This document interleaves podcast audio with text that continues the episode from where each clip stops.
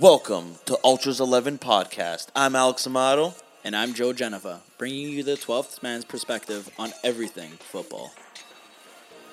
Ladies and gentlemen, it's match day.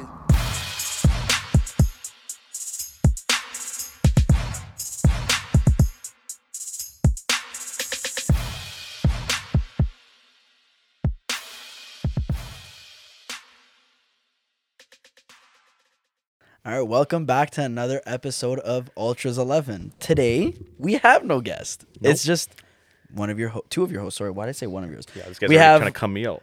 Host over here. Obviously, you know, I don't need no introduction. You already know me. You do, Alex you do. Here. What if it's a new listener? Hey, you don't need no introduction, man. All right, come on. And I'm Joe. And on this week, we're going back to the basics, you know? I was just about to say we're just doing our thing today, I think, right? We're just talking shop, yeah, dudes being guys type of thing. What this was meant for, you know, yeah. just our two voices being heard. Yeah, let them loose. In the calcio world. Oh, we're starting with Serie A today, eh? Yeah. Ooh. Because, I mean, nothing crazy.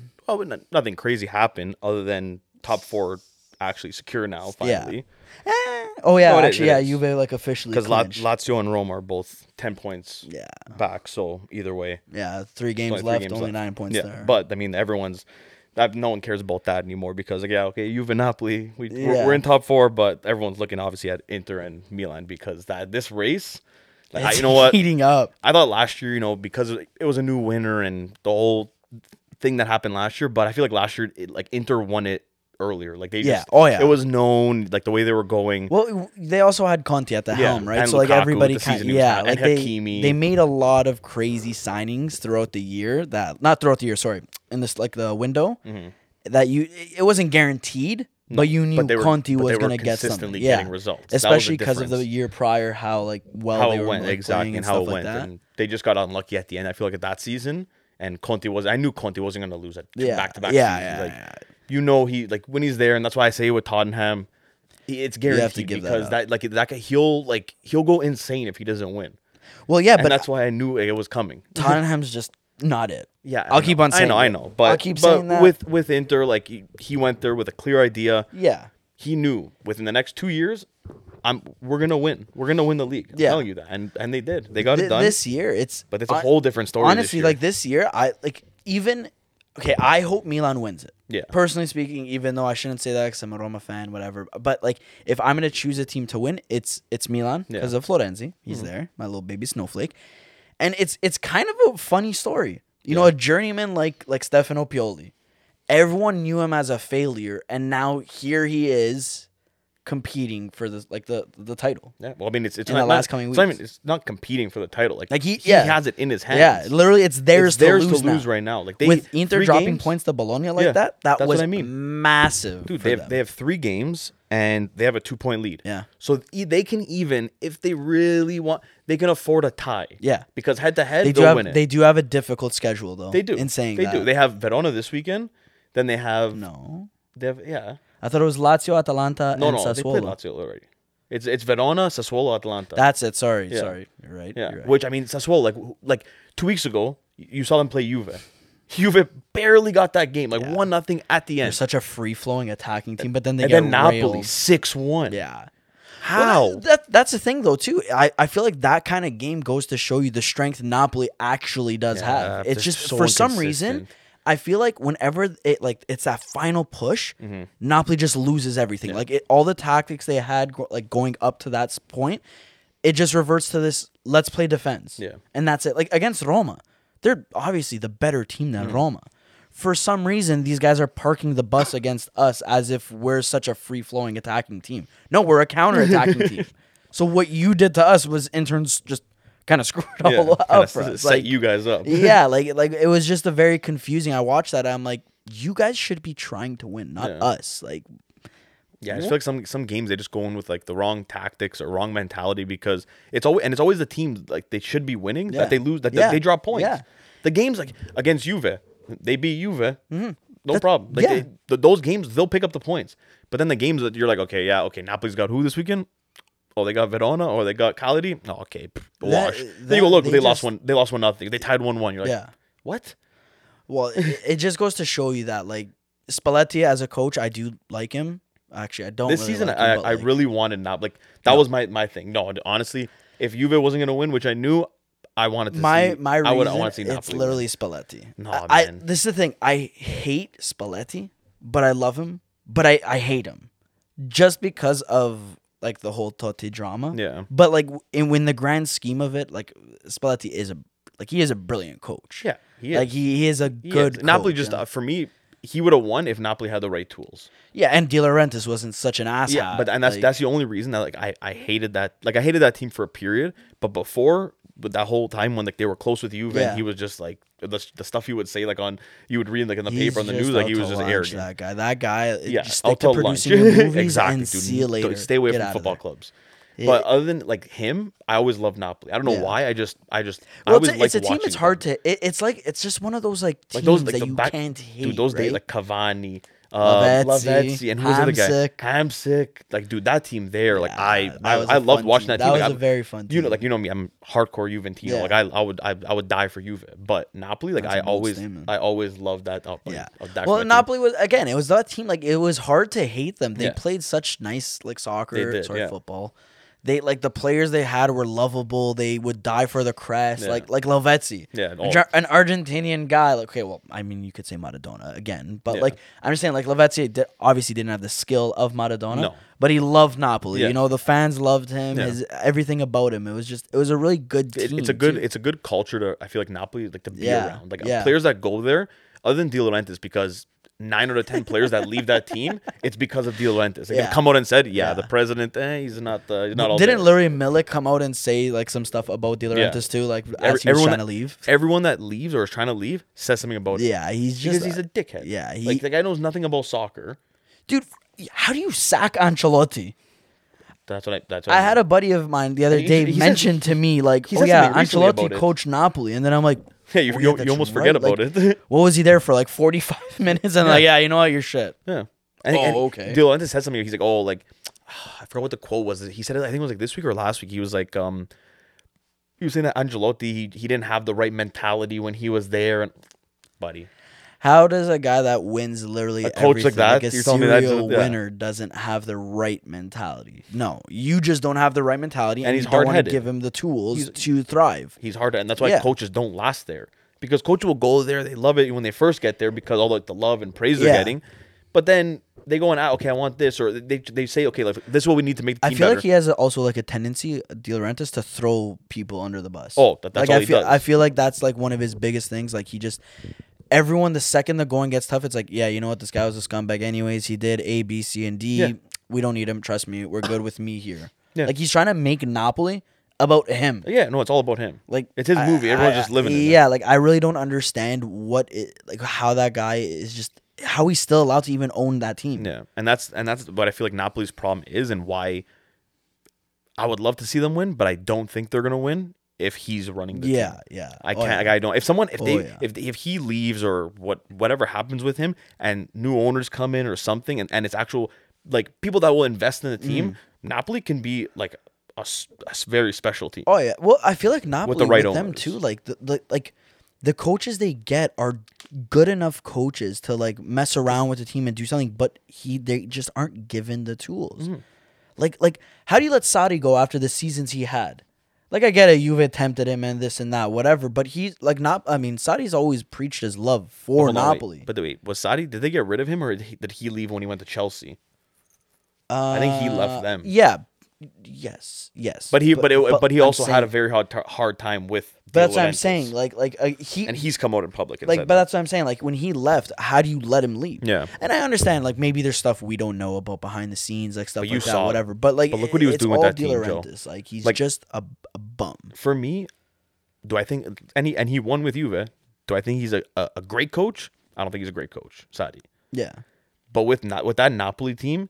They were playing special, dude. The way they were moving the ball, the way they would just play as a team, and you saw it every game. He made Koulibaly what he is. Yeah, like he made a lot of players Koulibaly, on that team the way they are, man. He made Koulibaly the most perfect ball playing in your face center back, and he has so much finesse, Koulibaly now. Yeah.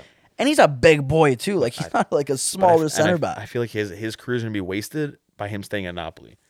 because De Laurentiis is going to keep asking for too much. Yeah. Oh, yeah. And he's either going to leave for free when he's too old, or he'll be thrown under the bus by De Laurentiis at some point. He'll get and he'll be like, yeah, you know, he didn't want to leave and we needed the money, so blah, blah, blah. That's why I couldn't extend Insigne. Yeah. You know, he's going to make up some bullshit like that. Yeah. And everyone's just going to say, okay, fine, whatever. And De Laurentiis, we trust. Yeah. Which, and they're going to keep trusting him. Yeah, I would. Which, if they want to, then they're going to keep experiencing what they did this year and have all these hopes of, oh, the title hopes. We're going to actually win it. Well, and I mean, maybe fall. Koulibaly to Man U. Man, dude, he was too expensive, man. That's 75 million was too expensive. So they went Maguire. They went to go buy 80. Harry Maguire for 80. Yeah, Come on, man. Makes sense. It makes a lot of sense. It makes the most sense. But no, but Napoli, like now that they're out of the picture, I really want to see these next three games how they're gonna go. I'm praying that Milan do something. I'm still gonna obviously watch the Juve games, but I don't care to watch the games. You have to watch the games. No, I know, but I'm saying I don't care to watch those games because like now I know we qualified. I want to watch it more because now Allegri said he's going to start using like that Miretti's going to play again, which he played phenomenal his first game Sule. Yeah. On 23, he's apparently going to play next game, so I want to see him play, but hopefully other than Luca Pellegrini gets some more time. Played again on the weekend. I know, I saw very him. Impressive. Man, like he's getting that spot, man. I just don't the only thing is I'm afraid for him because I feel like no matter what, Juve is gonna look for another left back, and it's gonna be a starting left back they're looking for, not a you know what, Luca, you're gonna be our starter. We're gonna find depth. No, like I feel like they're gonna go like gung ho trying to find that starting piece. Mm-hmm. No, well, which I would hate. What I was reading for the left back position, apparently they want to look young and have Luca and whoever they bring in kind of fight for that spot. Which I think will be good. That would be a good thing. Like that's a healthy competition to have. But you need to have, because especially with an older guy and you bring in a younger guy and it's okay. You know what? You got to fight for your spot. It's a lot of pressure. That's because you're like, okay, let's say it's like Evra and Luca Pellegrini. You're gonna look at me like, I'm not gonna start over him. Like all the experience and everything. Even if he's slower than me and whatever, and maybe can't last as long as me, he's still 10 times the player I am and smarter than I am as a player. And coaches prefer that experience. Exactly.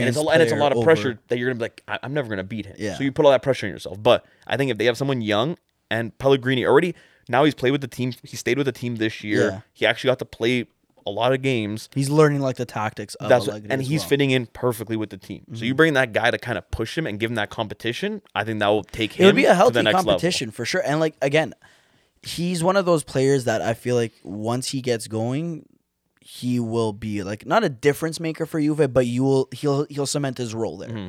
Because I feel like left backs and right backs, it's so hard in today's market to find like that solid one that like works. It's almost impossible because guys that look good, they don't turn out to be that good. And then when you do find them, it's like, okay, we can't play this guy 24/7. Like we need to rest him at some point. Like Rick Harzor for Roma, he finally started to like flourish. Whatever he's doing well. Season, but man, dude, against Bologna this weekend, he came on at like I want to say the 63rd minute, something like that. Mm-hmm. Literally within 10 minutes, makes one run. He looked gassed. Yeah. And it was literally just like that's because Roma has no one they trust as that right back, right wing back role. So this guy's just putting in shifts every single week, and now and especially with the Conference League, it's caught up to him. Yeah, he's feeling it, and that's where the problem lies with these like fullbacks and whatever. You can't find. It's very difficult finding that. And that's solution. The one thing I would say, because other than that, defensively on the attack, putting balls in, he's improved. Pellegrini. Yeah. Oh yeah. Big time. But the one thing he has to work on is that fitness because he cannot last. Like you can tell he can't last a full game, and when he does, like he's gassed. Oh, yeah. He won't be able to play like a Saturday game and then like a Wednesday Champions League game. Yeah, well, that's a big problem because like especially at the beginning of the season, that's when like these players like kind of have the fitness to play those back-to-back games. But with him, this whole season, I feel like that's the one thing he's lacked is that fitness. Not stay healthy because he for the majority of the season he stayed healthy. The fitness to actually last in games and be able to play back-to-back games and keep playing. It's just crazy, though, because you look at these Premier League players and these guys, like, they'll play 4 times in a week. It doesn't even matter their age. And for some bizarre reason, they're covering, like, 15 kilometers a game. And they're going back. Yeah. I was going to say Jordan Henderson. Mark Noble, not anymore, but like, up until a couple of years ago, he was still in his mid-30s. I honestly would say Mark Noble could probably, like, last 2 games a week, honestly and truthfully. Longer than some of these players in Serie A. It's actually crazy to me. I even look at Zaniolo. Love him to death. buddy, this guy's gassed after the 55th minute, and it literally looks like he needs to be subbed up. Yeah. You know, he starts squinting, I was going to say. He starts, like, looking exhausted, crouched over, hands on his head, this and that. And I'm just there like, buddy, you're 22. Yeah. Like, you're an athlete. Yeah. You should be good still. Like, you rested over the weekend, you didn't play. Mm-hmm. So what's your excuse right now? But then you go to the Premier League. These guys, like Jamie Vardy, that guy covers every single week 13 kilometers. He's running up and down the field. And they're still playing no problem. Game. Yeah, and he's playing every single game. Yeah. It just goes to show you, like, yeah, okay, everyone says Italy's tactical and, like, Spain, like, that's why, like, the fitness isn't there. Mm-hmm. But, man, like, Premier League, those players are definitely built different. Oh, yeah, man. They definitely built different. The way they last. Like, they can last a whole game. Except Marcos Alonso. He sucks. But even him, like, even how slow he is and how everything, he can still last a whole game. Maybe not now anymore, but, like, up until, like, last year, the guy would still last a whole game. Play back-to-back games. Still sucks. That's besides the point. I feel like he thinks he's, like, Cesc Fabregas or something, but it's like, no. Just play defense, dude. You're literally useless at everything. Jesus Christ. How's that table looking anyways? The Prem table. Man City and Liverpool, how's that heating up? That's saying like that one's not as just the Serie A one, man. The Premier League is it's still even spicier. I was going to say, is it still a 2-point gap or no, sorry, it's a 1-point gap. Yeah. 1-point gap. I think City takes it. I don't know why. Too, man. They're just built different and it's Pep. Yeah, I don't see Pep choking. Yeah, that's what I mean. I can't see them throwing it away, but I honestly think with Serie A, I feel like that one, Milan's going to tie a game, this one or the game against Sassuolo, and the Prem, and that, or they're going to go on the last day, we're going to know the winner. Maybe we could get a crazy commentary thing like Balotelli, I was going to say, was it Peter Drury, that crazy guy, Martin Tyler? Dude, like that doesn't mean like the Prem this year is probably the closest I've seen. Yeah, oh yeah. Like in a while. I feel like usually like the last couple of years, I feel like the Prem has been decided so much earlier, and you look at it and be like, yeah, like last year who won? City won, right? Yeah. Yeah, and I'm pretty sure they won. No. Yeah, they did. Yeah, they did. Sorry, I had to think about them. Like, wait, was they won a couple weeks before? Yeah, the year before when Liverpool won. Yeah, City. That's what I mean. It's usually decided by then. It's like, but this year is tight, man. I love it. I love it. Like now, because like now when I actually watch it, especially at the end of the season, Serie A, the Prem, because the other leagues they're already done. Yeah, they already celebrated. Ancelotti, congratulations! Oh man, I love to see that dude. I saw such a boss. Dude, that picture with the glasses and the cigar. No, I think it was like on Twitter or something. Somebody commented saying, this man, Ancelotti, looks like the type of man to come back from a 3-0 deficit and he'll just have like this face. And it was that emoji with the one eyebrow up. With the one eyebrow up. And it's true. I don't think I've ever seen him smile, celebrate something. He just does a quick little. Yeah. During the game, that's all the camera goes on him. He's just and he's just chewing that same piece of gum all day. And that's it. That guy is. The gum's going to go in the Hall of Fame. Oh, 100%. I think he sleeps with the gum in his mouth. Takes it out and just puts it on the side. Yeah, like he just rests. That's it. A beautiful man. That like congratulations to him, but that league like we knew Real was winning. Yeah. From what? Well, like, once halfway through the 2 months season, ago, I was gonna say like halfway through the season, once you saw the gap between them and like everyone else, that's and what I mean. And, when like, you even saw a couple Barça months ago, you started seeing it would grow. Barça would drop a game, then it would grow again. Like you knew it was coming. I mean, kudos to Barça for making the comeback they did. Oh like, yeah, weren't they in like 10th place at one point? Yeah, like they were far down the table. Like just washed by Juve. That was. Second last place. All about Juve. During week 4. All about Juve. No, man. She brushed me. Oh, yeah, Barca last place, but what a comeback. Yeah, okay, buddy, but... We just cemented 4th place. We were in second last place 4 weeks in. Okay. Yeah. You just had 4 bad weeks. That's nothing. Can't come back all the way up the table. Everyone else is still winning. Goodness. Tough, man. Roma wasn't still winning. If Roma was down there, you know where you would be? Still down there. You guys lost the first 4 games, but you guys would be like, well, that's the season. Hey, we did go on that really bad run. I think that's when you guys actually caught up to us and jumped over us. But you guys started off with a good run. Yeah. Imagine starting off with a bad run and then continuing with a bad run. Roma has the Juve curse that I'll always say. This will have the greatest of runs. We come up against you guys, lose, see you later. We're done for the next 4 games, 5 games. Yeah, we do that to teams, man. Look at Inter. Demolished. Inter wouldn't be up there right now with Milan if they didn't beat us that week. I guarantee, because the form they were in. If we beat them that game, Yeah. They would have dropped points the next week and probably the week after that, and they wouldn't have been where they are. Yeah. Because right after they played, like after they beat us and like that whole thing, the next was it 2-3 games they won in a row, and they were playing like how Inter was at the beginning of the season. Well, Inter again, it goes back to Inzaghi there. I feel like with Inzaghi, he's not the coach to win you a title. Maybe he could grow into that, and that's what they were looking for, like that eventual, like he could bring us there, blah blah whatever. And he probably is cheap on the books. Yeah, let's get real. But I feel like the second I saw that appointment happen, I'm like, yeah, no, Inter's not going to be what they were. No. And you got to also remember, I know we were talking about the Prem, but I just forgot about this. Barella just got injured. Yeah, I know. I was just remember that too. He got a knee injury. That he might be. No. It was a knee injury. I saw it wasn't his knee. It was his calf. No, it was his knee apparently after. Oh, they're saying it was his knee, and now they're worried because it might mean like missing time from even next season. Yeah, from even next season. Well, thankfully Italy's not in the World Cup. That's Canada, baby. That's always fun.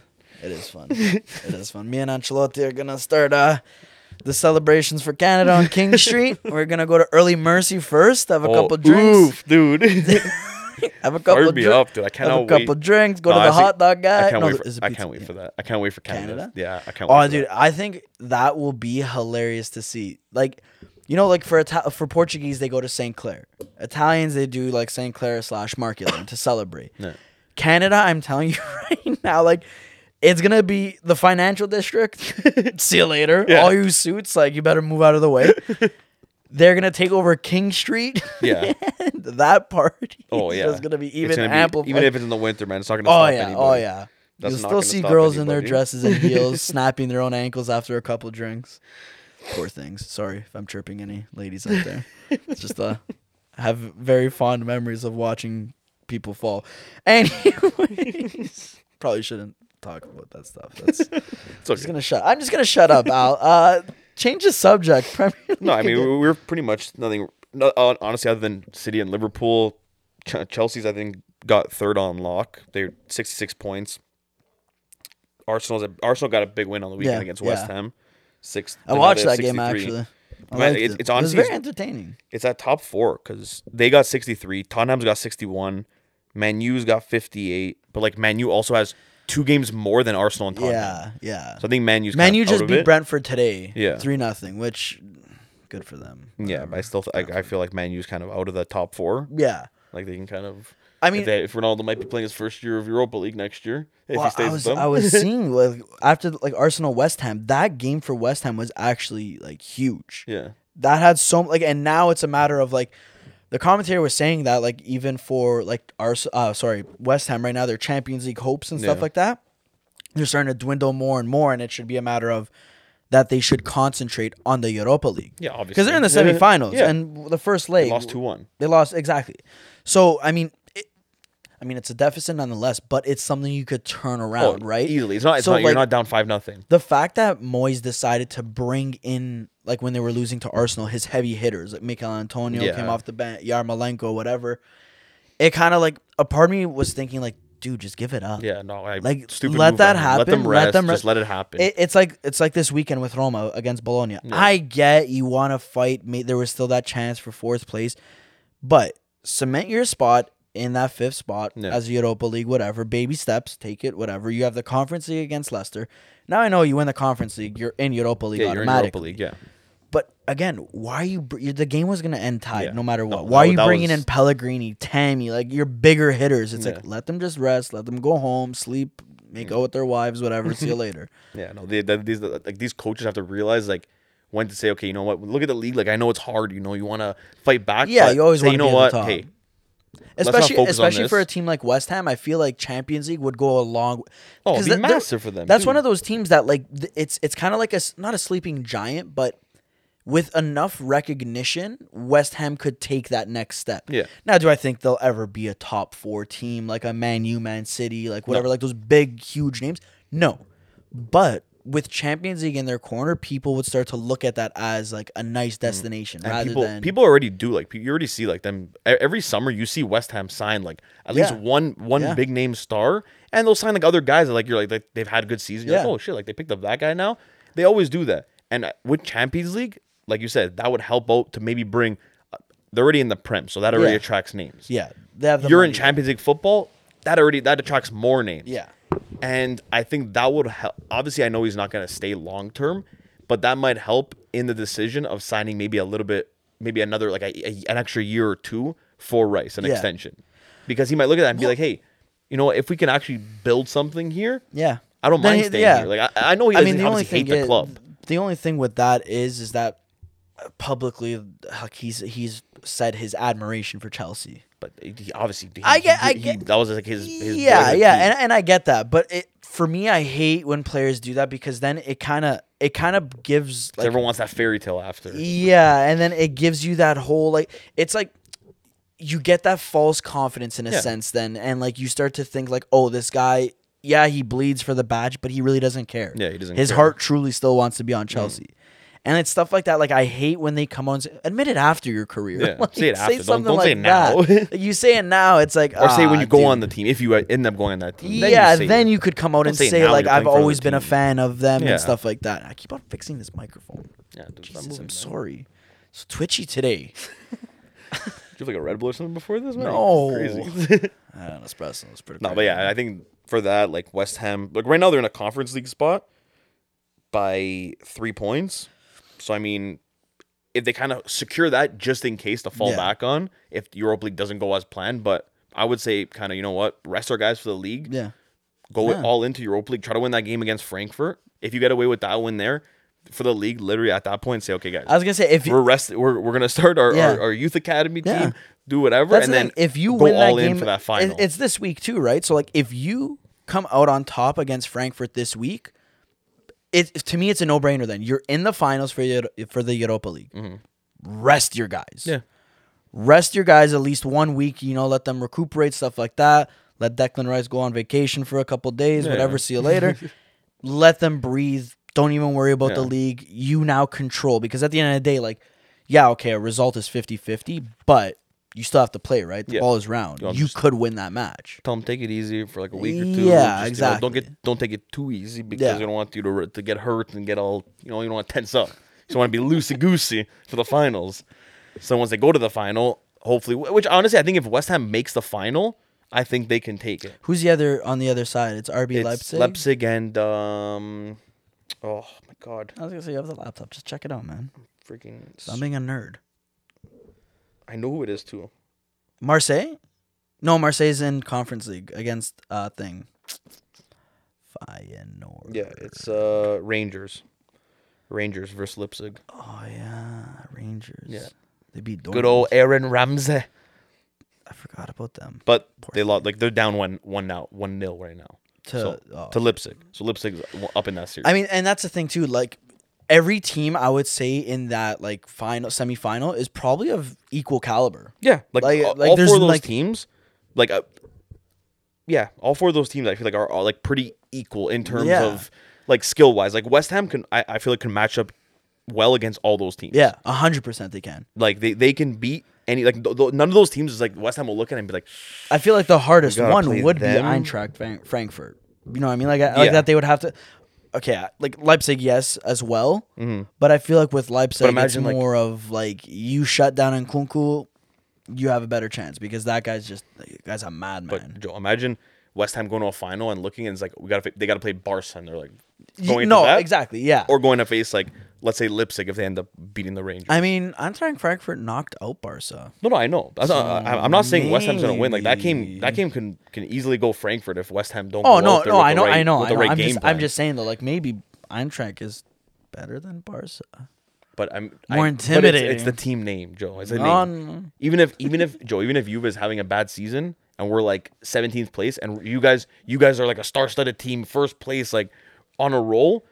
If someone comes up against Roma, someone comes against Juve, it's always going to have that. Like, there's more powerful name. Yeah, you know what I mean? It's like Milan coming back to the Champions League. Yeah, it was their first time back. Even though they were shite. Yeah, you're still coming up against Milan. Just that history. It's a scary name. Everyone right away. Just it's also like Chelsea against Real Madrid. Yeah, sorry. Oh my God, Real Madrid, Man City. Sorry. Oh yeah, not Chelsea. Yeah, but Real Madrid, Man City. Real Madrid's down. Yeah. And okay, some people will say their tactics are a little bit stagnant. They rely on Vini and Benzema, like whatever. But Real Madrid is one of those teams you don't count out simply because of their name, their history. Yeah. Man City, on the other hand, is a team you do count out. Yes. Because of their history, which... Yeah. And you look at their team, powerhouse, absolute star-studded, and you have one of the best coaches to ever exist. But it's literally just the reputation that Real Madrid has built up over the years that it's like, shit, it's Real Madrid. It is. But City is like, no matter who they have, just has that identity. Yeah. And you saw it last year in the Champions League final. Yeah. Because I'm sorry, Chelsea had no business being there because once Tuchel came in, that team completely changed. At the group stages, I was like, this team's not going anywhere. Yeah, dude. They were... After each round, I was like, hey, they're looking scarier and scarier. Then they got to the final against City. I was like, you know what? I want Chelsea to win. I don't think Chelsea's going to win. City just, their team was built different. Bro, I hope you're listening to this. Your best friend didn't have any faith in Chelsea. I was going for Chelsea. I wanted them. But, dude, when you look at City and you look at Chelsea, it's like Chelsea had no business being there with City. Yeah, I'd agree with that. But then you watch the game. They turned their season around. Tuchel, he outperformed Pep that game. Yeah. Just the tactics in that game, it wasn't a beautiful, 4-0 outclass. It was just an easy, simple 1-0 win, but right to the end, and they come out with the trophy. Pep's even said he overthinks games. He does. So, to me, that's I would say that's a blessing and a curse because it's a blessing because you are doing everything you're taking every precaution tactically to know whatever. But sometimes I feel like it's just a matter of you got there for a reason. Stick to what you've been doing. You know what I mean? You don't need to be crazy with a team like Man City. But that's how he got there. No, I agree. That's also how he made his name. He was always crazy guy. Yeah. He was always just as a coach. He had so much passion and he wanted his ideas perfectly the way he envisioned it in his head. Yeah. That's how he wanted on the field. Yeah. And if you weren't playing that, he would go crazy until his players were playing the way he wanted. I honestly feel like with Pep Guardiola, he's the best with Barça, Bayern Munich. I mean, I don't. For some reason, I kind of forget about that. Yeah. He was even Bayern's coach. Yeah. It didn't really matter for me. It's always City was his best and Barca. Yeah, I would say Barca was the first Bayern one. Team. Bayern was whatever. City then what he does with these players How he has De Bruyne playing false nine. Yeah. How he makes a signing and you're just like, why? Ruben Diaz. He was doing great. He was a fantastic player. But he doesn't have that sort of speed and whatever to be a Premier League center back. Mm-hmm.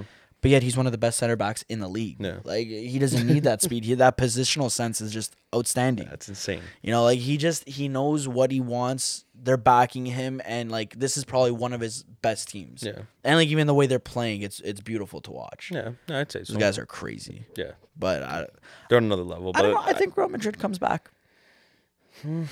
I think Real Madrid comes back. You just never know with them. It should be an easy, not easy, but a City win. But you never know with Madrid, man. Yeah. You don't they'll come out of nowhere. Even if it's up until the 80th minute, City's up 2-0, they're comfortable, whatever. They'll come out of nowhere, and Benzema will score a header from the 16-yard from the halfway line. We talked about this last week. He'll score a header from the halfway line. He'll score. He'll get a penalty somehow, score that, chip the goalie again, and he'll score another banger out of nowhere. I think this is his final great year. No, I don't, man. I think he's done. I think he's gonna ride through it next year. No. I honestly think so. Next year, Real Madrid will purchase another player or two, whatever. That'll help bolster their attack. But you'll see Benzema's stats and how he's this game changer with his goals and stuff like that. That's gonna stop. The only way you see Benzema, I feel he turns into a creative guy again, he used to be under Ronaldo. When Ronaldo was there, sorry. The only way I think you see him do that is if the Mbappe to Real goes through. Yeah, and that's what I mean. I can see that. I could see Mbappe going there. But if they don't bring a guy like Mbappe in, I don't see him falling that far back. I feel like he'll still carry this. Honestly, dude, I would love to see right now Man City versus Real Madrid. Sorry. Mbappe on Real Madrid, Erling Haaland on City. That'd be this semifinal. I feel I will. That'd be fantastic to see. That's probably going to be a final in a couple years. I mean, it is a possibility. City versus Real is probably going to be a final, man.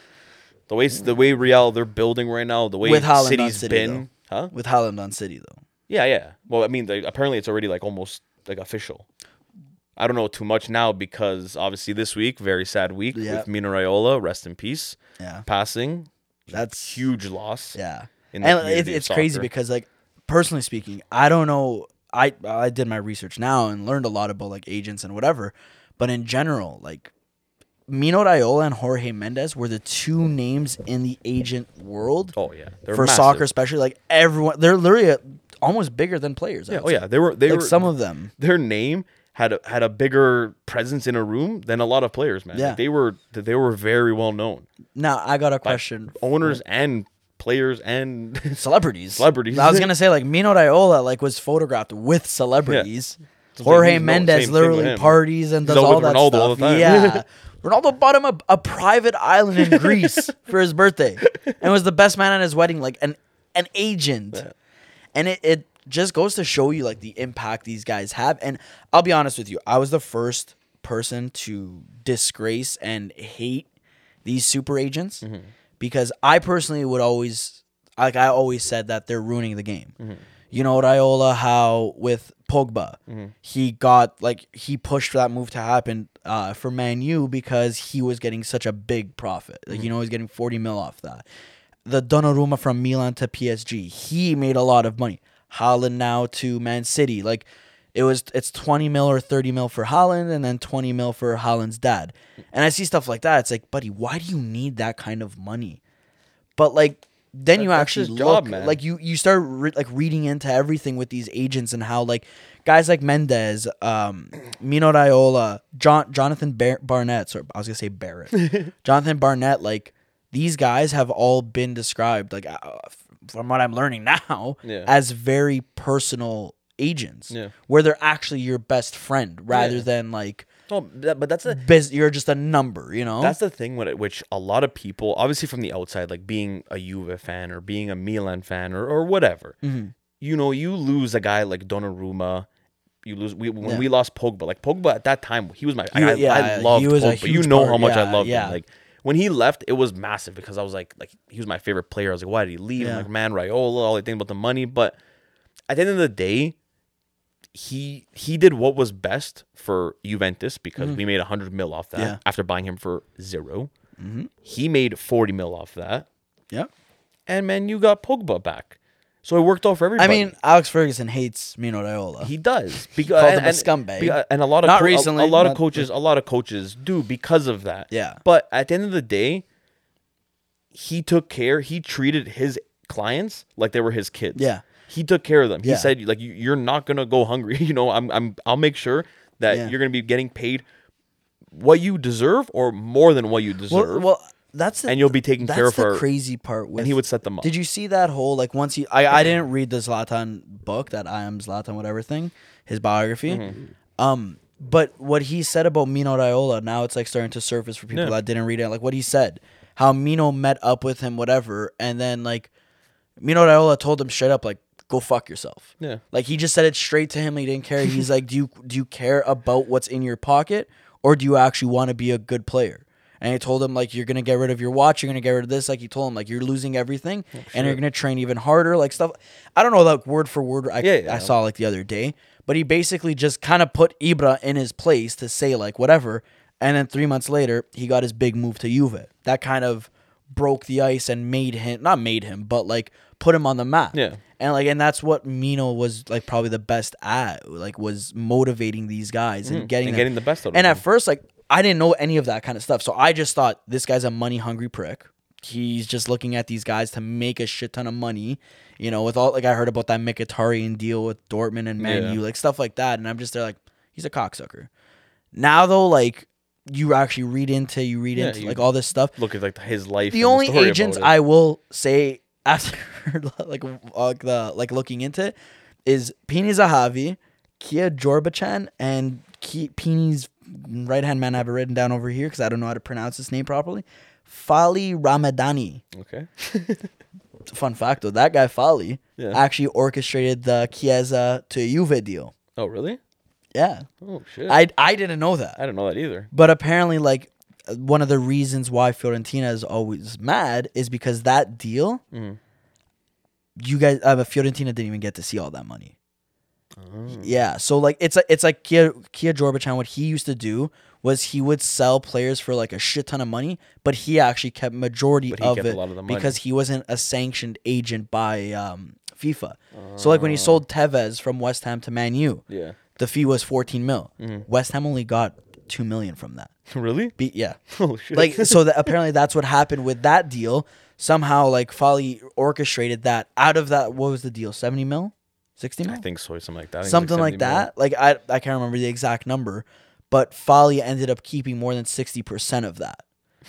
So essentially Juve just paid the agent, and then Fiorentino got like pennies for that. And that's terrible. That's actually that's, like stuff that's like scummy. That's scummy. That's what I mean, like those like to me those agents now like I could see why FIFA wants to put a cap on agent fees. Mm-hmm. But right now they're earning 10% of like transfer fees and stuff like that, like wages. And see, like I think that whole thing that they want to bring in now, I don't think it's caused by agents like Raiola, like Mendes, because those guys, okay, they put their 20 mil, they're gonna make 20 mil off this or 10 mil off this, but it's all there. Like they say, okay, but the team's not gonna get fucked over, they're gonna get their money, but they're also gonna be making money. With those other, it's those other agents that are sketchy and they're just weasels, and they just want, I mean, I want the best for you, but those guys, they care what's in their pocket. Dude, if I were to literally go through like the list of like the top 10 agents, almost half of them, actually more than half of them, are literally being investigated for money laundering, fraudulent this, fraudulent that. Like they are just, they're actual scumbags. Like I was actually like, one of them is a funny guy, but I'll get back to that afterwards. I want to hear that. Pini Zahavi is literally one of those guys. Him and Fali are both being investigated, and their assets might get seized and stuff like that. And like, it's just crazy because you look and like these guys are just. The way they launder their money, like, so one of the things they did was they actually sell players to a fake club. They would, it was in order to like jack up their market value. So I was reading, they go there for like 10 mil and then it's out. That's how much it's worth. We want 20 now. Jorge Mendes used to also do it, but he did it like when he first was starting off just to build a name. So like with Luka Jovic, they said like they sold him to a fake club in Serbia for 2 mil. And then within 2 weeks, he was able to flip him oh my goodness. They were able to flip him and sell him to Benfica for 6 mil. So somehow he made this no-name, non-existent team an extra 4 mil profit. Just like that, and this guy didn't even play a game. So it was stuff like that Pini Zahavi and Fali used to do a lot of, and that's why like... Yes, like that ruins the... Yeah, and... It's just, I don't know. With stuff like that, I just look at it, and it's just like, you guys are the guys that give agents the scummy names. And, like, the outrageous fees that these guys are paying, like, you know what, to a certain extent, I was reading a document that a doctor made, Dr. Rossi. I can't pronounce his first name. It's like John Battisti, whatever. He's a professor for sports management and stuff like that. And he was even saying, like, these agent fees and stuff like that, like, even if you try to cap it off, even if with, like, the likes of financial fair play and stuff like that, it's literally just, this is literally just an evolution of the game now. Yeah. There's more money being put into, like, if you look at the owners now. Yeah, I was going to say, like, look at England, how much their broadcast rights are. But look how much money's in England now. You think, that's what I'm saying. Go 20, 30, 40 years ago. Yeah. What, did they have all this oil money now that own the team? But that's what he's trying to say. Like, you can't really...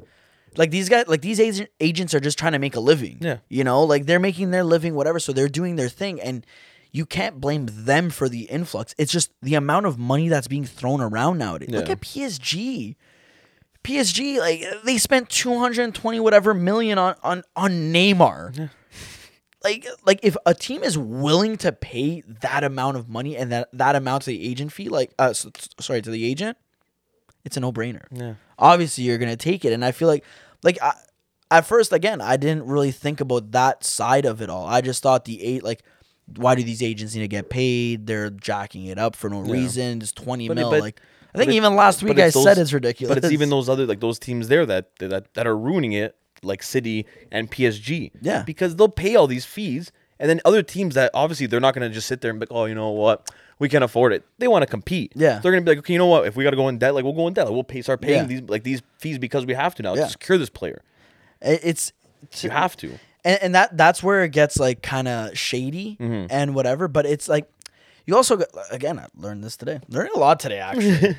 it it's all about also like image rights. Yeah, a lot of agents, when they have these players, they own like their image rights, or like the player wants to keep their own image rights. Yeah. So it actually kicked off like these, like the huge agent fees, or not huge agent fees, but larger agent fees. Yeah. Was Beckham when he made the move from Manchester United to Real Madrid. Really? Because he already himself had like, he built up a global image. Yeah, he already had an image. You know, he's married to Posh Victoria Beckham. I don't even know what her original name was, man. That's it. She was a part of the Spice Girls, so she was already pretty crazy. Yeah. Then this beautiful Englishman comes in, marries her. Yeah, and I feel like he was always more of a celebrity than a soccer player. But that's what I mean. Like, so even during his career, he had like a lot of image rights and whatever that he refused to give up. And then this agent, the agent he had, wasn't a big name agent. He wasn't even deemed like a super agent. Mm. The only other client that he had that was like reputable and like a big name was Alan Shearer. Oh, yeah, I was gonna say was it only Beckham he had? Yeah, it was like he didn't have anything crazy, so he wasn't like this big time guy like Mendes, Raiola, like all these other guys. Whole list of players. Yeah. No. But that's what kind of kicked it off then, because to sell his image rights and stuff like that, all the fees that went into that deal, that's what made Real Madrid pay even more, and that's when it started to like.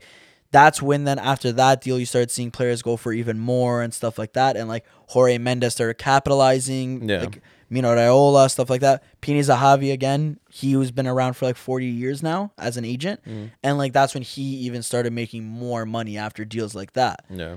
And it's just... See, now my thing is like the biggest thing I wonder is all Raiola's clients. Mm-hmm. I know now they were saying that it might go, his brother might take over now and do his own thing, but...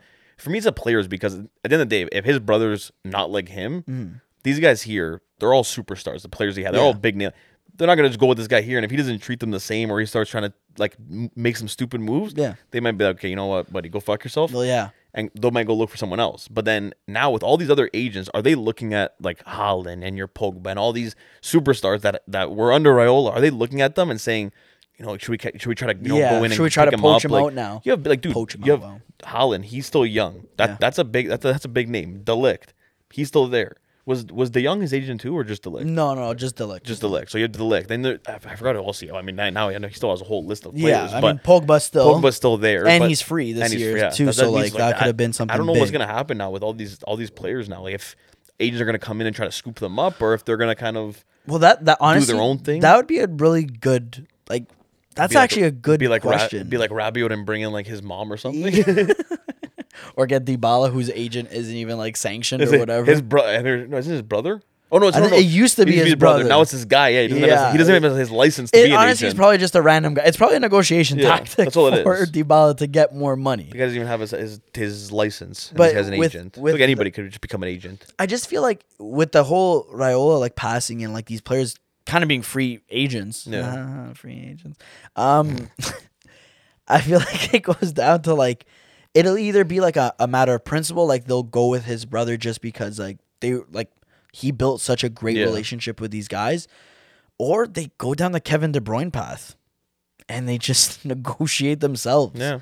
Like apparently like that could be a move, but I feel like even Kevin De Bruyne came out and said that was only easy because I wanted to stay at Manchester City. Yeah. Like if I was negotiating a club away from here, then it would probably be a lot more difficult. Yeah, you need your agent. But I don't know what happens with these players, like even like because the agent fees too. Actually, thinking about that, like. That's what I mean. It's not, in Haaland's contract, Mino was entitled to 20 mil. Well, that'll probably go to his brother or whatever. His family in general. Yeah. But, my thing is like now with like De Ligt and those guys and like Haaland, Mino was known for moving his guys obviously because he would get the money. It's not they're always on a top team. Nothing. It was never wrong with the deals, but his clients were known for not being loyal to one team. Yeah, it was a known fact. Ibrahimovic. Yeah, exactly. That guy was the whore of soccer. He's been on every team. I think this guy's been on every top team, and then says he's a god. Everyone's like, "Oh, he didn't play in England." Then he went to England. Went to England, did his thing, left. All right, see you later. I'm back now. Went to the MLS. Yeah, went everywhere. Yeah, literally. So like now, are you gonna see guys like Haaland, De Ligt? Like, are they gonna move like they would with Raiola being in the picture, or like now you're gonna see De Ligt if Juve, let's say they work, because now I think they're offering him a new deal and like captaincy and stuff. Let's say they secure him down. He's captain. He loves the team. Could he stay there his career, or does he still move in a couple of years? Well, that's the biggest thing. Because that I feel like that I already had that feeling. I love De Ligt, but like I was like, hey, don't get too attached because like in a couple of years, the skill he has, man, a top team's gonna want to go for him, and Mino's gonna take that opportunity. Well, obviously he cashes into exactly. Like, he's gonna go to Agnelli and be like, hey, Manchester City's offering you 180 million. It's a good question. I feel like they get inherited by Mino's brother, and I feel like he's but like. Do they go that direction? Because man, you never know. Guys like.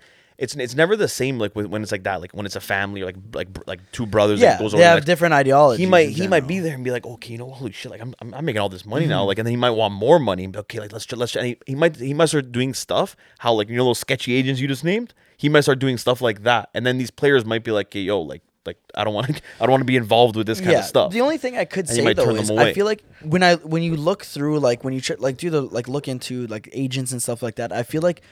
Every agent kind of sticks to like a certain league or a certain like a country or like you know like Barnett, he sticks with like where he makes his money and what made him like the super agent and stuff like that is young English players. So like Jack Grealish stuff. That's what I'm saying. But he's English, right? Barnett? Yeah. That's what I'm saying. So he's English. He focuses on that young English thing. So I mean, I feel like it's only right to. Focus on the prem. No, but what I was saying was like with Jorge Mendes then and Mino, those are probably the only two agents that if you look at their like clientele, actually more Mino than Jorge Mendes. Even Jorge. No, but I was gonna say like it's so versatile. Like if you look at Mino, Gravenberch, Haaland, like he has those young up and coming stars, but he also has those. Experienced vets, but like I feel like he's all over the map, and he just has great clients. Yeah, in every league, like all spread out. All in the Prem, or they're all in Serie A. Yeah, they're not centralized. That's what I'm trying to get to. Yeah, and I feel like that's the kind of thing though with Mino that it becomes difficult to like for people to inherit like other super agents. Yeah. It'll be difficult for them to inherit those clients because and to again have the relationships with the teams. Exactly because like. Those other guys, like the other top agencies, other tycoons, whatever, they're just so centralized on specific things. Yeah. So, like, where can you find a guy like Mino right now? He's going to be almost irreplaceable for, like, the first little bit. So that's why I feel like they'll settle for his brother out of, like, a respect. And I don't mean any disrespect. That's also, brother, too, like, if his brother's, like, willing to and, like, wants to take on that role. Yeah, exactly. If he wants to, like, inherit the clients and actually take over that role. Because especially the clients he had and the amount he had, it's a lot to take on. And a lot of guys like that, like, it's not easy to deal with, like, those guys to make and sure they're all like happy. Like, to have that personal relationship that, I mean. Like, Mino himself had. Like, because Mino would go out and, like, spend time with them. Like, when Pogba was on Torino, I always see pictures on like Twitter. He would randomly just come over to Torino, either come by the training or go by his house, just like chill out with him, like just whatever. They were buds. Like, even Haaland too, like posting pictures of him now. It's he would go to Haaland's house, just chill there. Like, apparently, like Ibra was like very close. Yeah, apparently he was there like up until like his last breath. Like he was like there with him, which like I was very surprised by that. That goes to show you the relationship they built throughout the years. Again, it's like one of those things that like.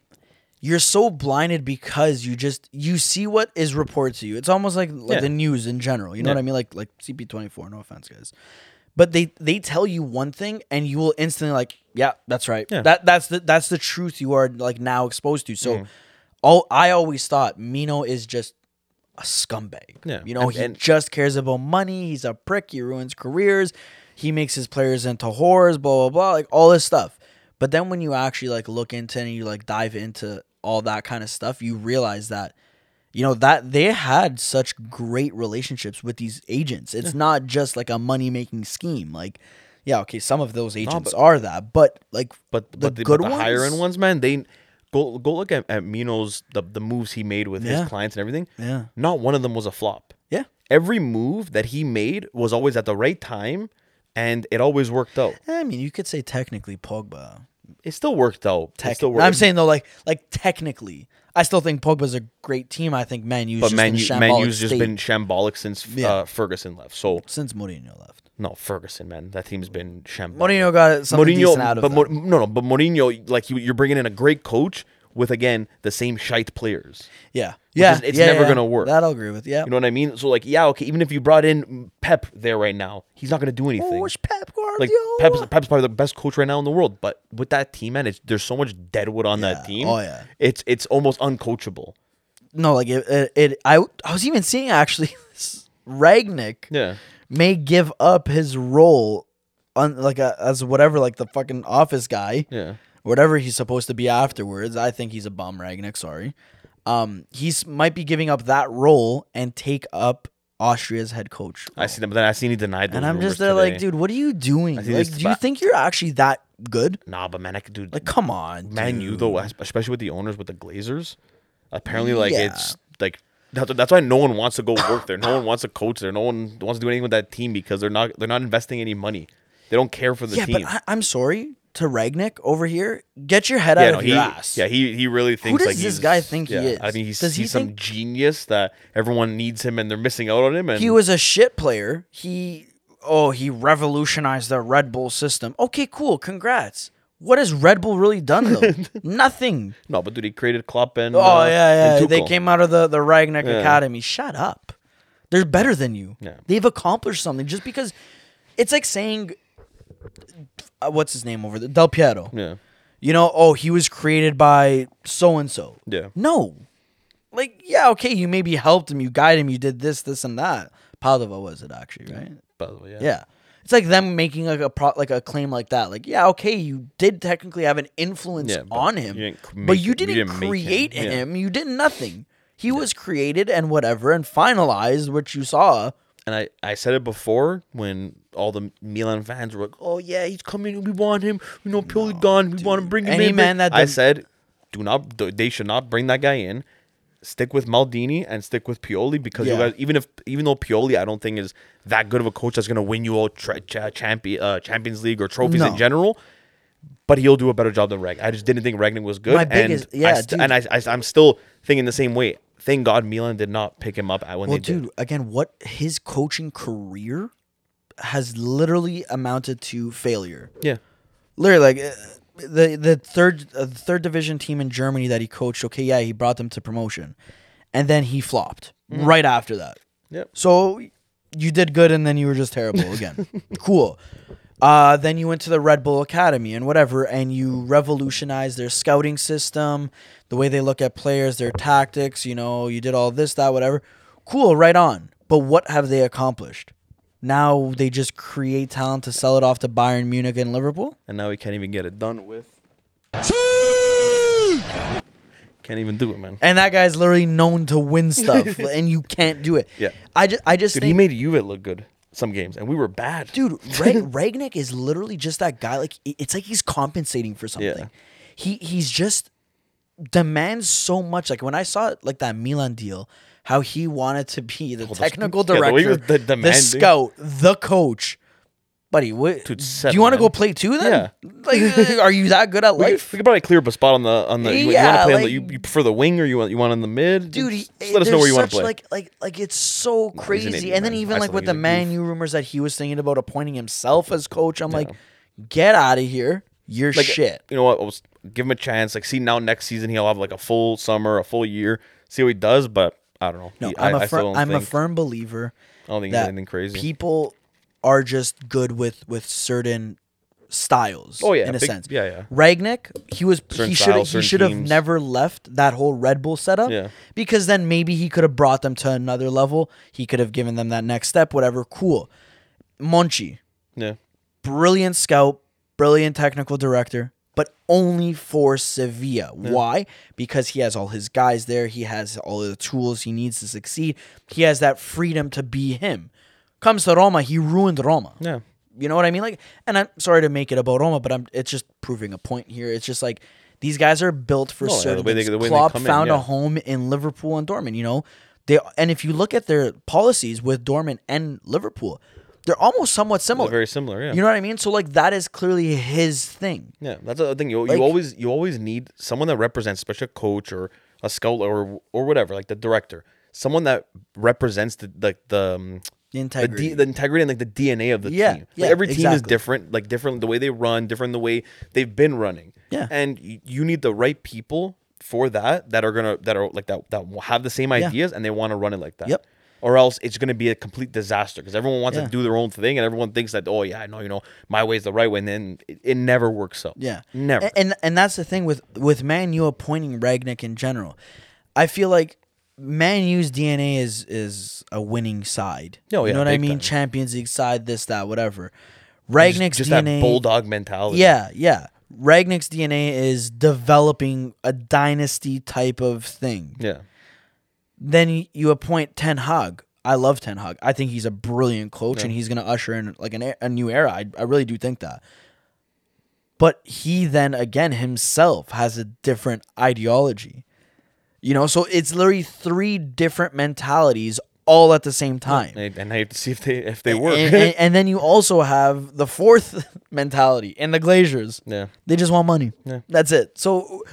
In all of this, Man U, I feel like it's just a matter of such rash decisions are being made, and it's just I don't know. I feel like that club, you know, maybe they should do what Valencia and Wolverhampton does. Let an agent take over some for a little bit, and just see you later. They'll build you a team. Chelsea did it when they won. Jorge Mendes. Hold on, I have in 2003. Really? When they got Mourinho. Mm-hmm. Jorge Mendes, apparently a part of the Jorge Mendes package is players. You also get players along with like whatever. So he'll bring like some of his players. When Abramovich wanted Mourinho there to coach, Jorge Mendes is Mourinho's agent. Yeah. Jorge Mendes then brought Mourinho over. Cool. But he then was also in charge of getting players. So he got Shevchenko to come over there. He got KDB a part of their academy at that point or some bizarre stuff like that. He also brought 8 players there. He brought a couple players based off of Abramovich's request. Mm-hmm. Then when Real Madrid got Jose Mourinho, he brought Pepe, Ricardo Carvalho. He was the engineer for the Luis Figo deal. But like before that, this is kind of pre-Mourinho, but still, like Jorge Mendes, when he goes to a club, he brings his players. Wolverhampton Wolves over there, Wolverhampton Wolves. He actually sold to the Fonsu, I don't know how to pronounce it, whatever. It's a Chinese owner, whatever. He sold stakes of his own agency to that company in order to fund a move for Wolves. They bought the Wolves in 2016. And then why do you think everyone chirps the Wolves for being all Portuguese? And they're all his. Jorge Mendes literally brought all these guys over and... They're a decent side. I wouldn't say they're anything crazy. I didn't know that. I didn't know that he was like he had part to like do with that deal. Even Monaco, like the list goes on for that guy. Like Jorge Mendes is makes mental. Sense. I mean, it's not all coincidence when you see like that he one of his players is connected with one team, and then all of a sudden you just see like all these Portuguese stars are going there. Why do you think even with Roma right now? Yeah, we have Roma right now. Sergio Oliveira, Rui Patricio. Now we're linked with this guy. That's his name over there. I saw a link with Joao Felix. Probably never gonna happen. Yeah, but it's. It's a Jorge Mendes player. Yeah. Angel Di Maria, he's free. Yeah, Jorge Mendes player, apparently we're linked with him. It's just, maybe Man U needs to do that. What? They have the money. Just get a super agent. Yeah. Let him do everything for you. Let him bring the players there. Like, you need to win now. Yeah, fans aren't going to wait for Rangnick to build something. Man U would go for, like, the wrong super agent and get someone that has, like, one half-decent player. And they'd be like, yeah, don't worry, I'm going to bring all my players. And they're all just, like, scrubs. And the team just gets even worse. It's just a bunch of Luke Shaws just running all over the field. That's how the team would go. But, Joe, now that we're talking about the Premier League, a big game this weekend happened that had to do with this podcast. And it was the deciding factor, considering we both had very similar picks. Yeah. I know. I don't know if you saw the Tottenham game, but they won. They beat Leicester. Big 2 goals from Heung-min Son, with my boy assisting at Kulusevski. Harry Kane getting the third. Just putting it away, man. Getting it done for me, Yeah. I called Kulusevski up last week during the week. I was like, "Hey, listen." Sent a nice little text message. Said, "Hey, brother, listen. I know you don't play for Juve anymore. I still love you. I need you to do me a big favor, huh? Do you actually still like Kulusevski? I still love him. I still hope for him. Well, okay, yeah. Bentancur, I hope both of his knees fall off and he becomes. I would actually prefer Bentancur over Kulusevski. No, I don't like. There's something about Kulusevski's face because Bentancur. You know what I feel like? He was so shit for Juve recently.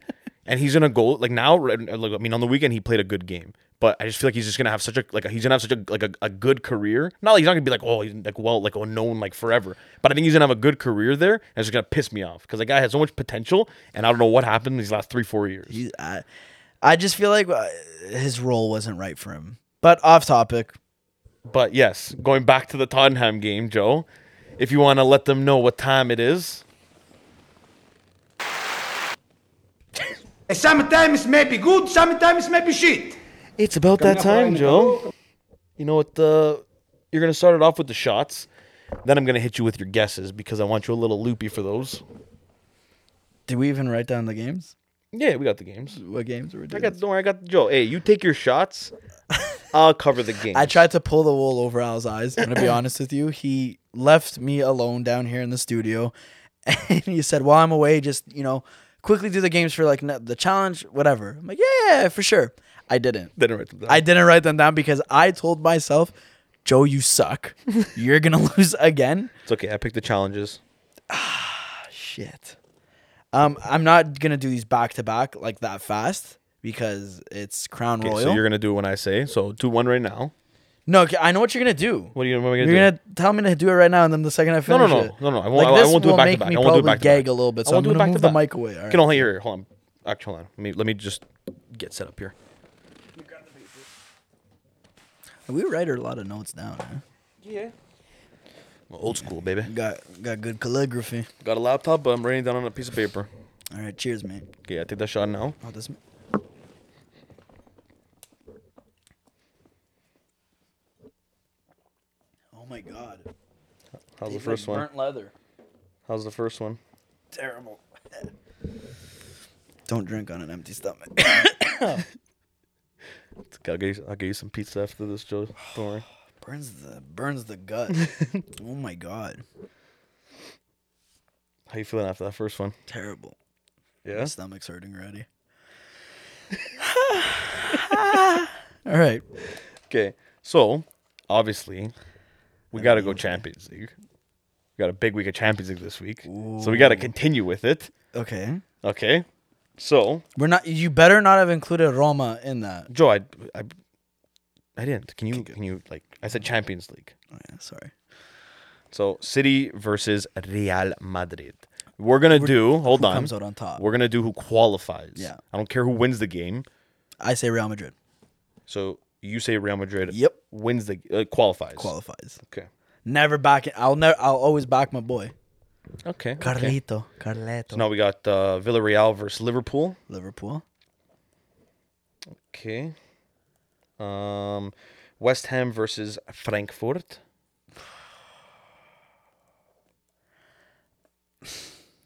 I want to say West Ham. Yeah, I'm going to say West Ham. Okay. Very anticlimactic there. West Ham. Okay. Leipzig versus Rangers. Leipzig. Are they winning? No, huh? They're losing, aren't they? No, Leipzig's winning 1-0. Yeah, I think Leipzig wins that. Okay. Ramsey. He don't have it anymore. And then the last game is Roma versus Leicester. I'm not saying anything. No, you have to. I'm not saying anything. You have to. Roma loses then. You have to say. I just said it. Roma loses. So you're saying Leicester win? Yep. No, but wait, sorry. No. I know what I said. No. Hold on. But wait, so that's to qualify. Yep. I'm going to say Roma loses because you know what? So you're saying... that Leicester qualifies. Dude, this is hurting my heart by saying that. You have to call it, man. We got to make things interesting, Joe. You know the song Forever Young? When they say hoping for the best but expecting the worst? To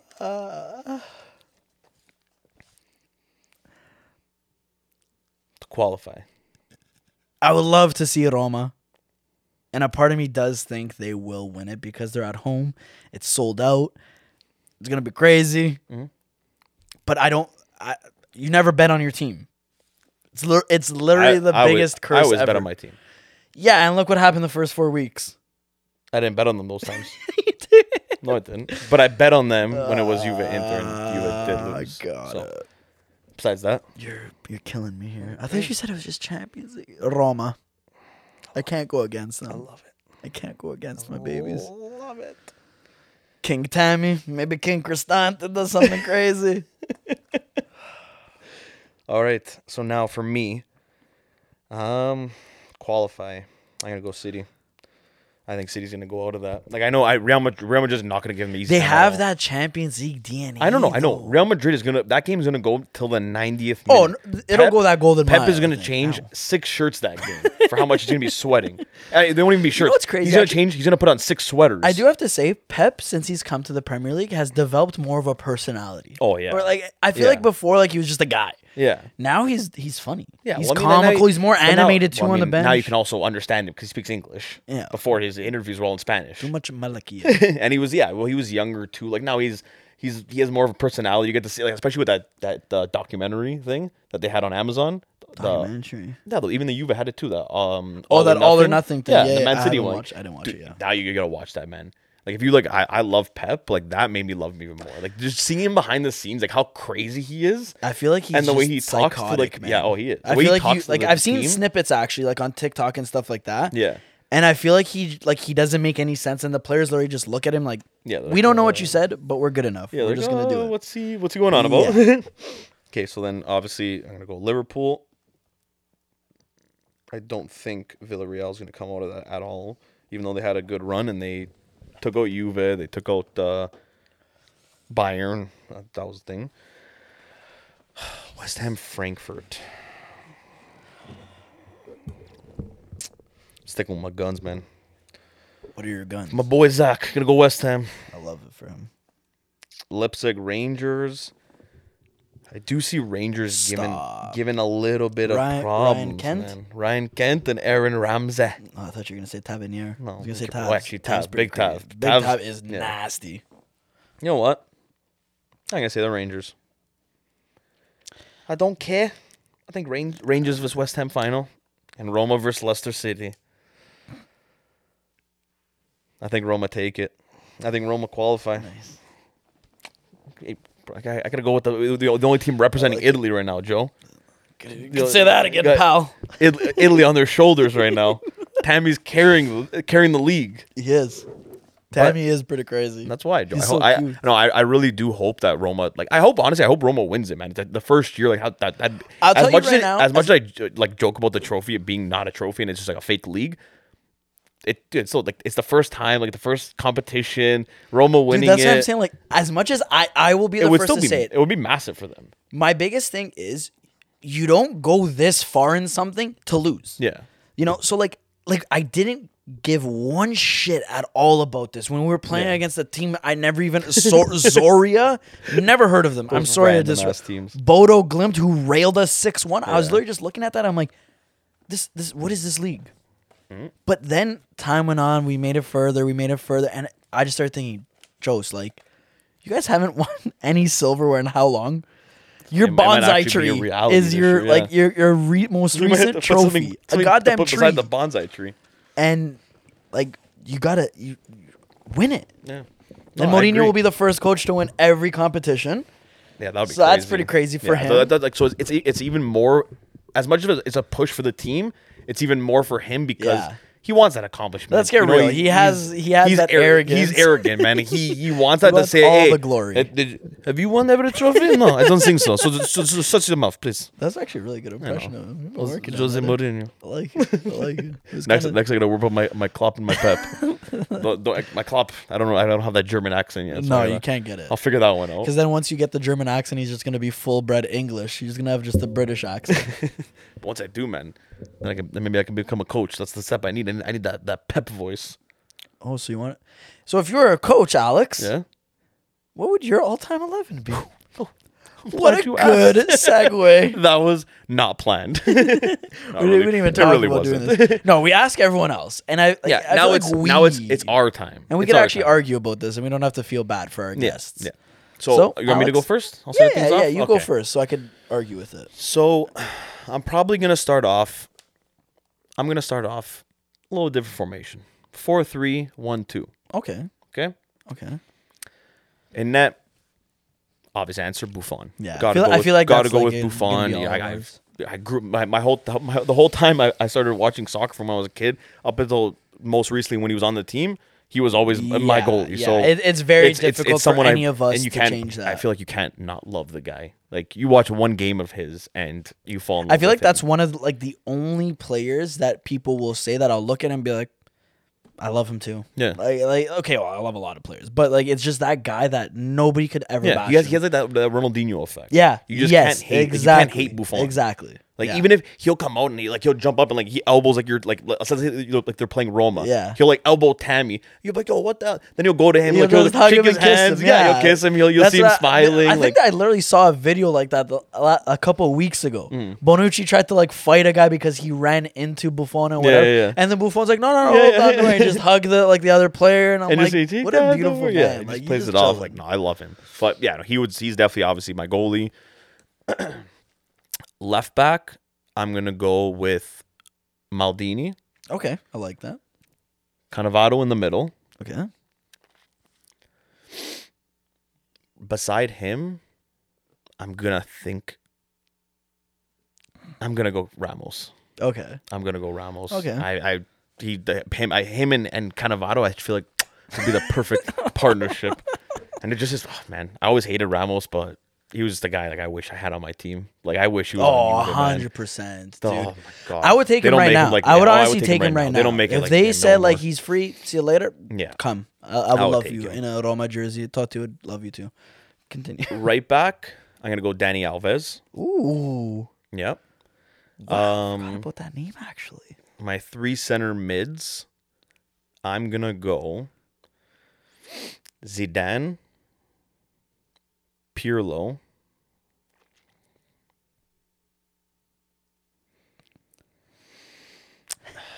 this one's going to be a tough one, but... Yeah, Toure, come on. Yeah. No, I think I'm going to have to go Iniesta here. Ooh.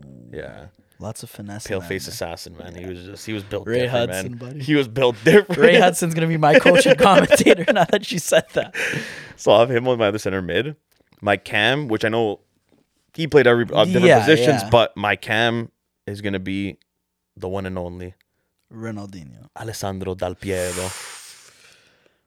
Always making my team. Never out of I don't care who comes next and that. He's always in my team. Yeah. He's always in my team. And the two up top, I'm going to go with none other than Lionel Messi, LM7, obviously.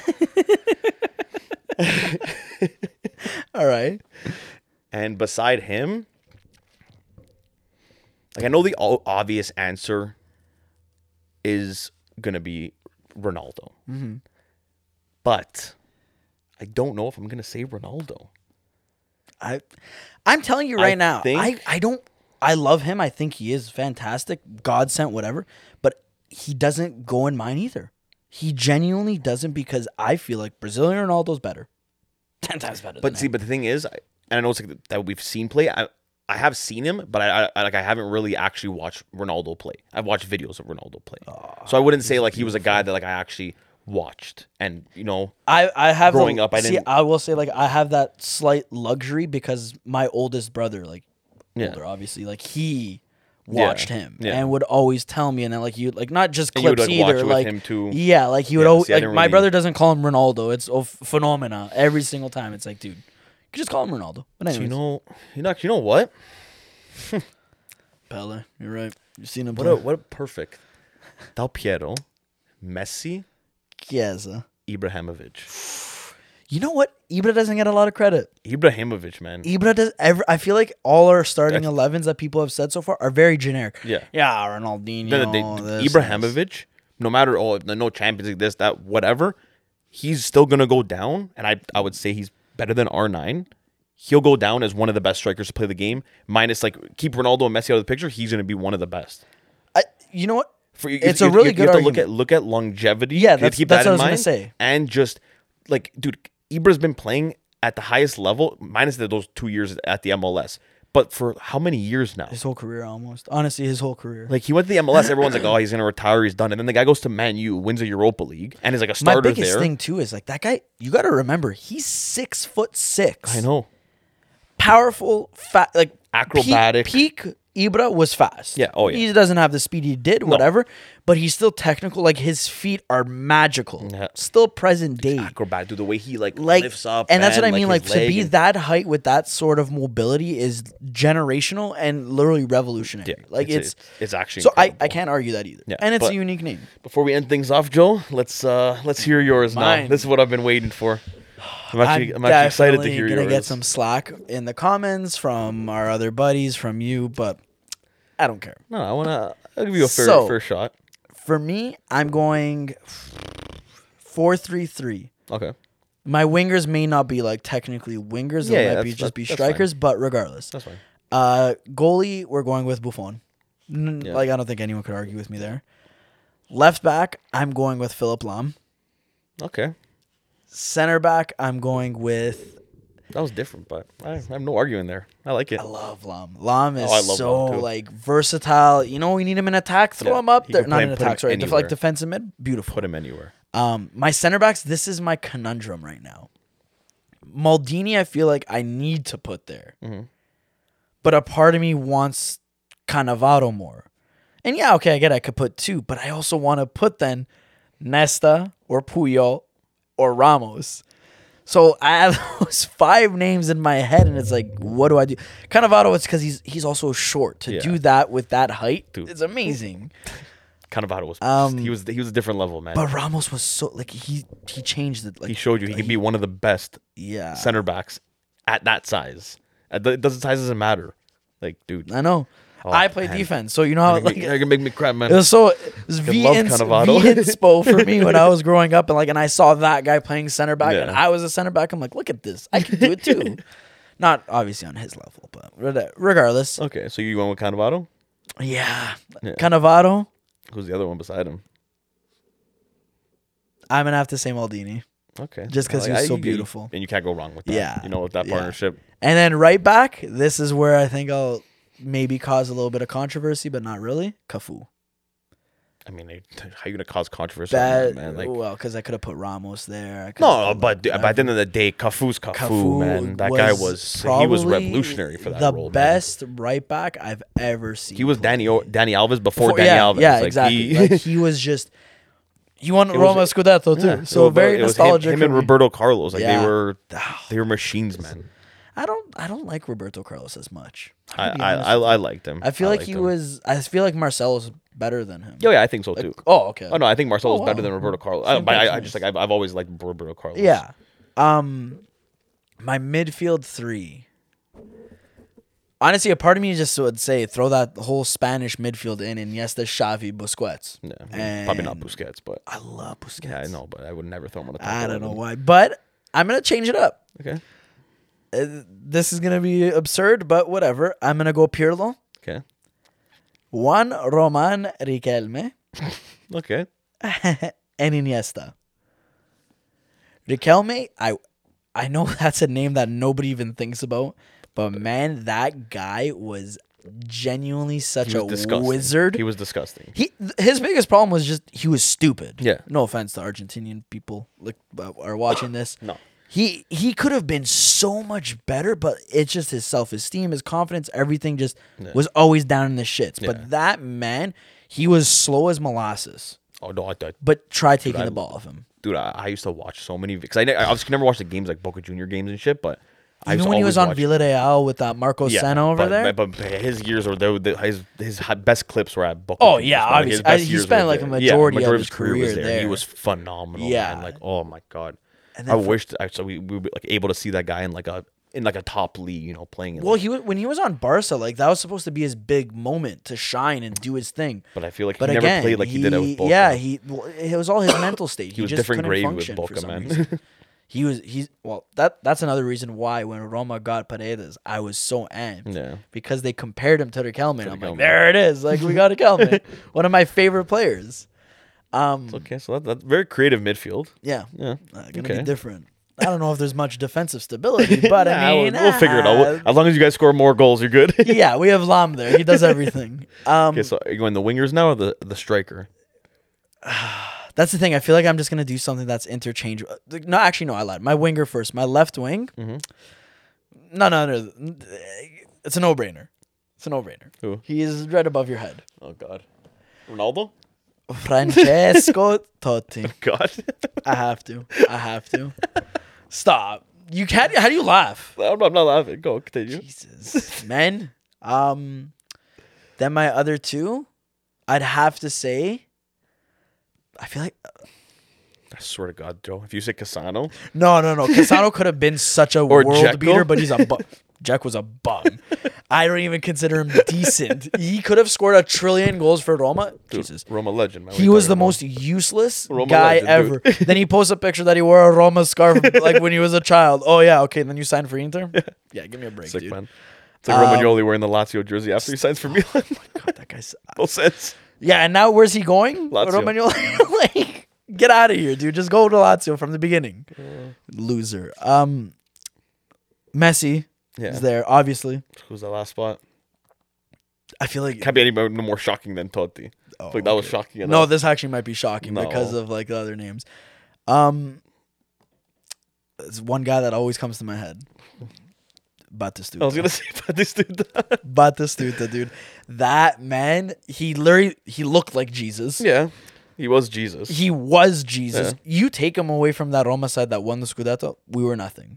Sorry, yeah. Totti. Yeah, he played a big part in that. Not only that, dude, if you watch the way that guy... The worst part is that he even came out after he retired and said, I don't even like soccer. I don't even like playing it. It was a way to get off the streets. And like I hear that, it's like, imagine if you like the sport, what you could have done. Imagine what he could have accomplished if he actually liked playing. Jesus Christ. Like, I was just doing it because it was his job. Yeah. He was going to play soccer, like how we go to work. I'm like, ugh, I'll work today. Literally. And I got a game today. To me, I was just so like, why were you that good then? Like, what's wrong with you? How did you celebrate goals with that much passion if you really didn't care? Well, like, yeah, what's at up, that man? Point there, I feel like you're just going to celebrate. You're already there. You might as well enjoy it. But... That shows you that some players just naturally have the gifted. Skill. Yeah, just dude. Naturally and that's, gifted. To me, that's what it was all about for him. They can put in 40% and they'll be they'll get a starting role and be better than 90% of the league. Yeah. Well, I feel like a lot of South American players, that's what it is, right? Like it's a lot of natural ability that these guys have. Yeah, and they pick it up too very young, man. Like they're kicking a ball at like 2 years old. They're doing keeps in the streets. That's what I mean. Like they like it's really a beautiful story. It really is to come from like that poverty, make a living, stuff like that.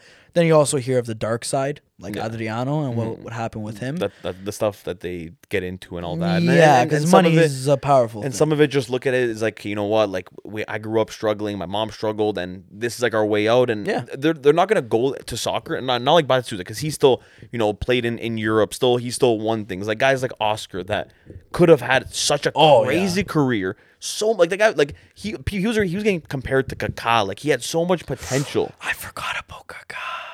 He had so much potential. A lot of people forget about Kaká, but he had so much potential. And then at the age of 25, he decides to go to China when like Real Madrid, Juve, Barça, I think Man U were all in on him at the time. On Chelsea, which is already a top team, and he was already like a starter. Like he was known. Like he was one of their biggest. He just players. Wanted that money, but he came on and said.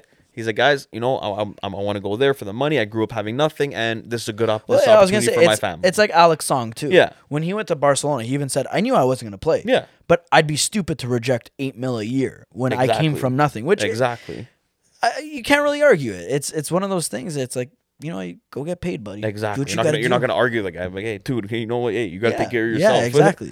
You don't got to worry about anybody else in this life but you. You're 12th man. Forgot about that. We did that. Your 12th man. Who are you going with? My 12th man. Okay, my 12th man would probably be CR7. Nah, I wouldn't. But I remember all those. Because I put him in the game, and he'll just come on us. No, for me, my 12th man would be Nemanja Matic. No, I'm kidding. What? I'm kidding. I was about to walk out right now, man. It's a toss-up between Sinisa Mihailovic. For the passion he brings, and Ronaldinho, it's actually a no-brainer. I was gonna say it's actually a no-brainer. Mihailovic wasn't even in it. I love Mihailovic though. Yeah. Hey, he's out of the hospital now. I know. I saw that. That's why I said it. I was happy. That was big, man. I'm happy for him. And Bologna goes on a tear because of him. He's man. You love hearing stories like that. They smashed the top each top 14. Yep. Like I don't know how each one. I love it. I love it though. Even though it was kind of. No, we were Joe. I was a part of it too. We were all a part of it, but it's impressive. It was impressive. No, it is. You know what? Like at the end of the day, you guys tying this weekend. Okay, yeah, it was a big. You guys aren't getting top. Were you guys really gonna make top four? No, definitely not. Probably not. No, like, it was just now. No just getting it over with now. So hopefully for you guys, that can be like, hey, you know what? We're not getting top four. Let's just rest, go for Conference League. Because then you still have that hope. Then let's say we dropped points, you guys won a game, you're 6 points, and it's like, okay, we need to win the last two. Then you start trying to, scramble between the both, yeah. And then you end up losing out on both. Well, that's what the one fear I do have coming this Thursday. Mm-hmm. It's the fact that he ended up putting Tammy on the field. Played that remaining 30 minutes. Same with Pellegrini. Yeah. Cristante played a full game. Zaniolo played a full game. Karsdorp played 30 minutes. Our starters. But how's your confidence going into the game? How do you feel as a fan going into this matchup now? Oh, dude, I will tell you right now. I thank my parents every day for raising me. But if there's anything I learned from being a Roma fan, it's humility. Mm-hmm. Expect the worst in life. Yeah. Hope I'm a hopeless romantic because of them. Mm-hmm. They build you up, Roma. Yep. They really make you think there's a chance. Yeah, they do. Even against Inter, this last week when we got destroyed. Yeah. We're on a hot streak. We're demolishing these teams. We're playing such lovely soccer. Mourinho's revitalized them. They finally get the Mourinho mentality, and we get sloshed. What happens? We get destroyed. You know what I mean? We start Roma. The season off brilliantly. Mourinho's made such a difference. Masterclass. The mentality is really showing. We lose 6-1 to Bodo Glimt. So with Roma, I feel like they made me a humble person. Yeah. They taught me humility. I want to be confident. If you expect disappointment, are you ever disappointed? Then you can never be disappointed. So. That's what I mean. With Roma, it's kind of everyone says it's a pessimistic attitude. No, it's not. It's a realistic thing with Roma. Yeah, on paper, hypothetically speaking, it's almost an evenly matched thing. Maybe Leicester inches it, maybe Roma inches it. Depends. Yeah, for me, it's a very fair matchup. It can go either way. Yeah, exactly. If Leicester won, it wouldn't be oh my god, how did Roma lose? If it was when you guys lost to Bodo, it was okay, dude, how the hell did you guys? Even lose? When we tied against, them, even I'm tied, sorry, dude, who's that team? How are you guys dropping points against them or not? They had a fake Pellegrini win. Named Pellegrino. You can't make this stuff up. Yeah, no. But that's the Roma mentality, and it scares me because there's a lot of expectation for this Thursday, simply because the fans will be there in full support. Yeah. They sold out the stadium. I think that'll help. Having that 12th man, as the fans there, and if they go full support. The thing with Roma is, I feel like this is the first season in a while that there is this added pressure in a sense, the fans coming out in full force. Don't get me wrong, it's good. It helps the players grow. Yeah, and that's what I mean. I feel like previous seasons, Roma, the only time they ever sold out the Olympico since they won the Scudetto, whatever, was Totti's farewell and De Rossi's farewell. Yeah, that speaks volumes. Since then we've never sold out the stadium. So then now to do it again in this season, it's not the first time it's happened. It's happened multiple times against Bologna. The stadium was sold out again. Yeah. It's stuff like that, and it's how do they react? Those things help the team out. Realistically, it should. It should. It's Roma. It should. I know, that's why it's hopefully Mourinho's championship mentality kind of has. And I think that will help. Players. I think that will help Roma get to that next stage. Having him there and that experience winning championships, and that's getting to the final and getting it done. Yeah.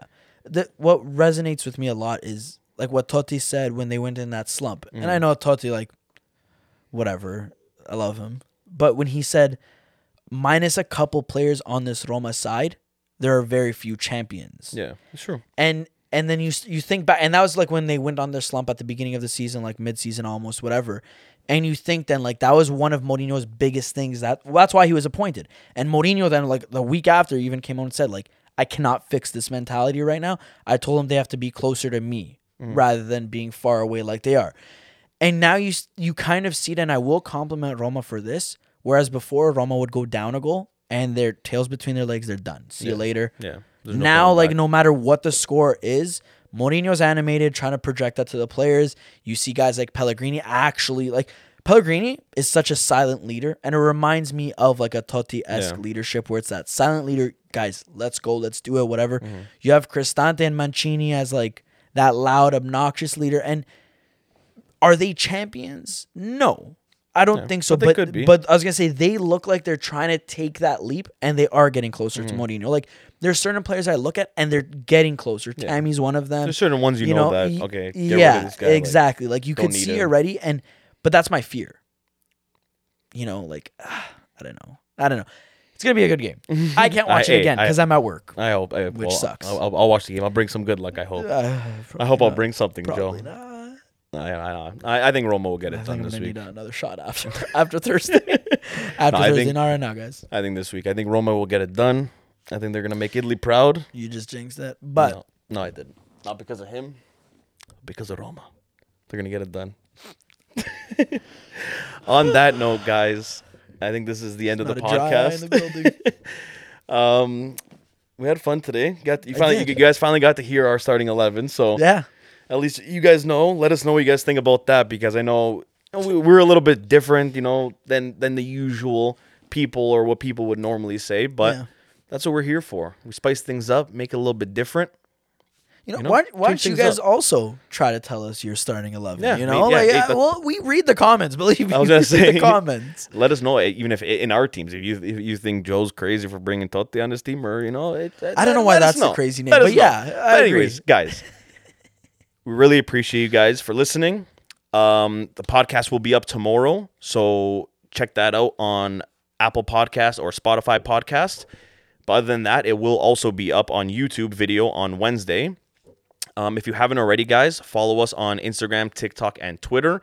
We're starting to post a little bit more on TikTok and Instagram now, more of our reels and videos from our YouTube videos. So you guys can check that out there. If you guys have an Instagram and don't follow us yet, do that. But other than that, Joe, then that's it for today.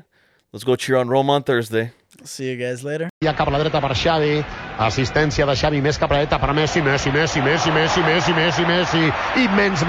encara Messi, encara Messi, encara Messi, encara Messi, encara Messi, encara Messi, encara Messi, encara Messi, encara Messi, encara Messi, encara Messi, encara Messi, gol, gol, gol, gol, gol, gol, gol, gol, gol, gol, gol, gol, gol, gol, gol, gol, gol, gol, I